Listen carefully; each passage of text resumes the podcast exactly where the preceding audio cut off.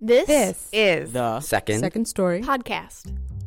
On this week's Second Story podcast, the Reverend Rebecca Anderson leaves her comfort zone on a journey to help others find God, only to come close to losing herself. Rebecca is a pastor at the non denominational Glencoe Union Church and has been telling with Second Story for almost two years. She received her Master's of Divinity at the University of Chicago and has a bachelor's degree in playwriting from Hampshire College. In her past lives, she's been a stand up comedian, a nanny, and an ox drover. She listens to story podcasts while she runs every day, and sometimes dabbles in making her own soap. This story, titled Lost and Found, was performed at Second Story's season opening event at Webster's Wine Bar in Lincoln Park on September 10th. The theme of the evening was Up, Up, and Away Stories of Breaking Out. And now, Second Story presents Rebecca Anderson.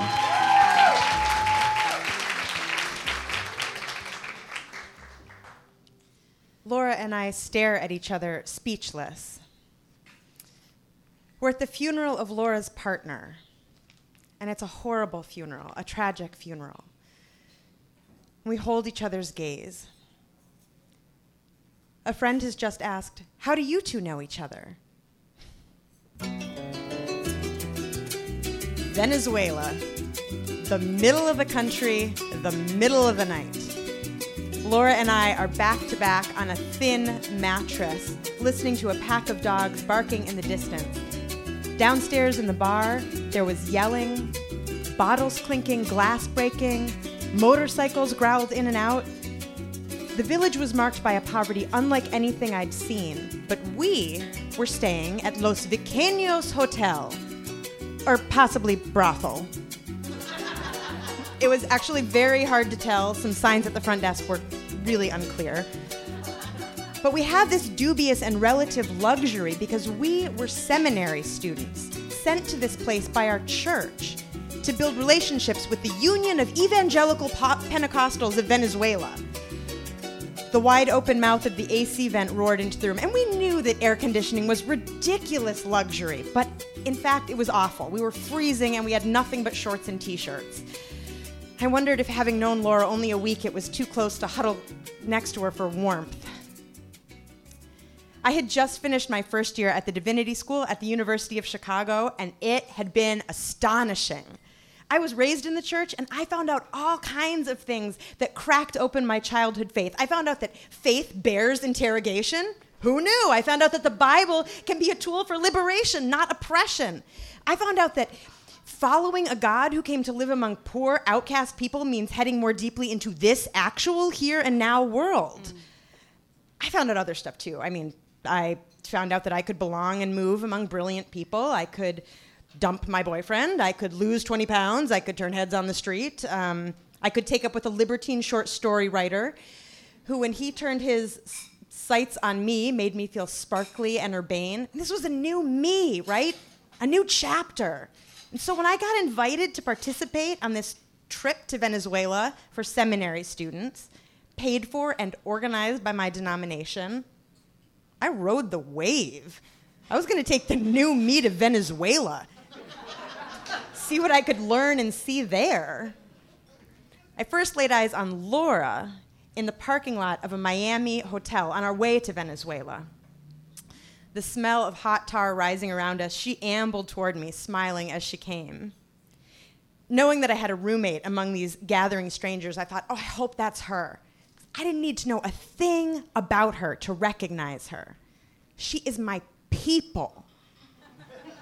She was also my roommate. She got close enough to say, God, is it gonna be this hot the whole time? This is gonna be terrible. And while she laughed, I began to pray a new prayer Thank you for sending me this woman.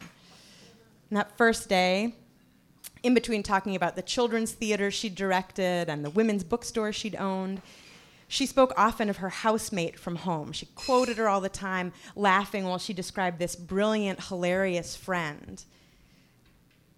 Listen, I'm a pastor, but I know that the church sucks in a lot of ways, okay? And even then, I knew that she didn't know if she was in hostile territory. And I had to figure out a non patronizing way to let her know I get it. You have a wife. I'm on board. Laura and I and 10 other seminarians followed Jesus all over eastern and central Venezuela in the back of a 15 person passenger van. We bounced nauseously over rutted dirt roads and a mountain, new mountain highway that was still known for nighttime piracy. We passed street street lights that were open containers of gasoline burning on top of barrels. We ate lunch at a truck stop with horse on the menu. Wherever we went, we lobbed questions at Carlos, our leader, a seminary professor from the United States. So, do Protestant churches mostly support Hugo Chavez? And how prevalent is dengue fever? And what's a land grab? And who are those men with machetes gathered outside our gate? And to all of our questions, Carlos responded, You don't understand Latin America. We got a copy of the expenses for the trip and passed it hand to hand. A thousand dollars a day for the van? Belonging to the brother of the self proclaimed bishop who was our Venezuelan host? Carlos, why is the van so expensive? I mean, we were naive, but we knew this seemed off. We stopped asking Carlos questions and started asking each other why was our money taken to give to the wealthy van owner and his clergy brother? Money that we had collected, by the way, to tip our cook Luis, an emaciated man who was trying to visit his dying father in a distant state. Why didn't Carlos stay with us at night? What was the nature of Carlos's relationships here? We felt safe with him, but God, you guys, I don't know. Don't you think he's kind of like the Godfather? what were we even supposed to be doing here? Why couldn't we get our questions answered? Before the trip, only half jokingly, I tried to extract promises from my family that if something happened to me, if I disappeared, that they would come after me. Like if I was taken by the FARC into the Colombian jungles to live as a hostage, that they would pressure the US government to come after me. but I have to say, my father in particular was very non committal. He's like, oh, certainly not going to participate in any ransom. I mean, like, it's okay. It's like against his ethics, and also he's kind of cheap, so. At any rate, turns out that Laura shared my fear of abduction and even the vision of how it would shake down. We'd be taken and sold into some kind of handmaid's tale dystopia where we would disappear into a throng of market bound veiled women. And given my family's totally lackluster promises, we needed our own plan. So that if we ever ran into each other in the marketplace post abduction, we could recognize each other. Laura was on it. Tyra's advice to the contestants is that they should smile with their eyes. We should practice that. So we hid our lower faces and tried smiling with our eyes and warning with our eyes, and screaming, Help me with our eyes. And this practice joke was all our real plan for managing our fear.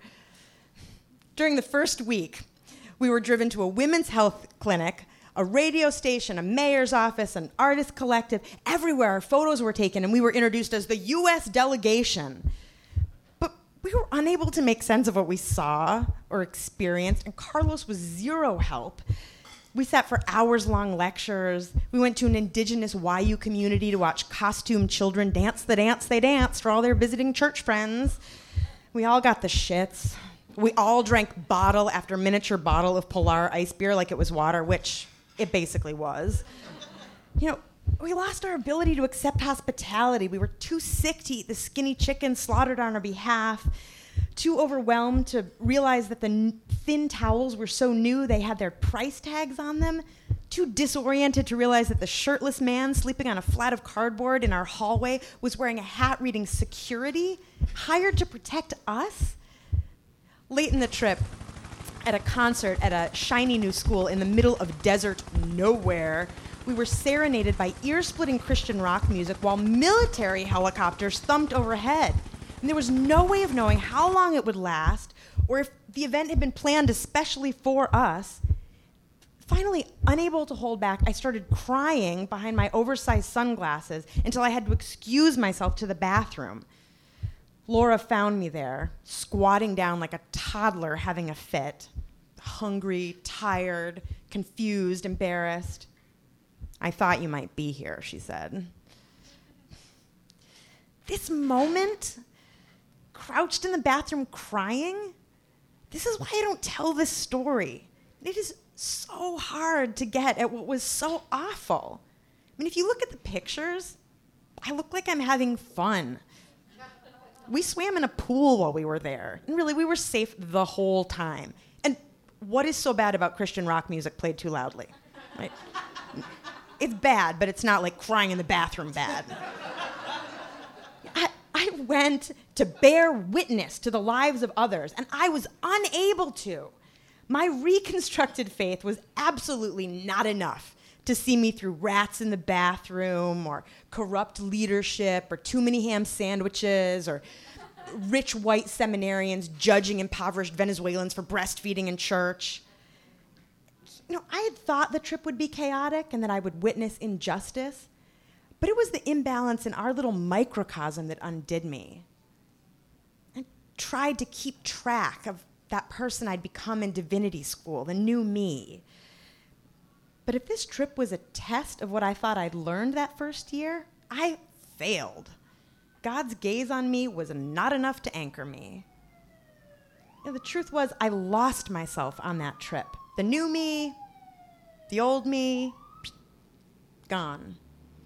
Quickly and easily. Like a parent at a fair, I let go of my own hand for just a moment and I vanished and I wasn't abducted, but I did disappear. Almost. Laura came after me. 3 a.m. that night, back at Los Pequeños Hotel and or brothel, Laura and I were back to back, freezing in the night, listening to the dogs bark, the noise from the bar, scared a brawl might break out and move upstairs past our ad hoc security guard. Needlessly, I asked, Are you awake? Yes. I'm so cold. We got up and layered t shirts, extra socks. We threw a yellow rain jacket on the bed for insulation. To that, we added a few of the thin bath towels. From across the room, Laura looked at me, saw me in the bed, homely and undignified, and she stood dejected in the half light, feet wedged into socks and sandals her whole self drooping under a poncho. We took each other in our unloveliness, our failure, our ugly Americanness. We saw it all. This is really bad, she said. I want to go home. A year and a half later, I'm at the funeral, waiting for Laura to arrive. I catch my reflection in a window. I think, I look like a pastor. A Bible tucked under my arm. I feel like a pastor. I turn and see Laura appear at the end of a hallway, flanked by a group of women. As I move towards her, our eyes lock, and there's that question How do you two know each other? As we hold each other's gaze, it's all there. Stories of 10 days, just 10 days. But we don't know what to say. We don't know where to start.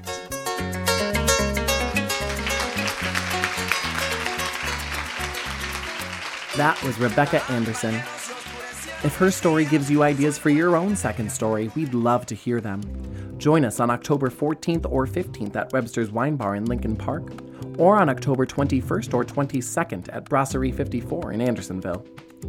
For more information on Second Story, including a full listing of upcoming events or how to become involved with Second Story, please visit our website at secondstory.com. That's 2ndstory.com.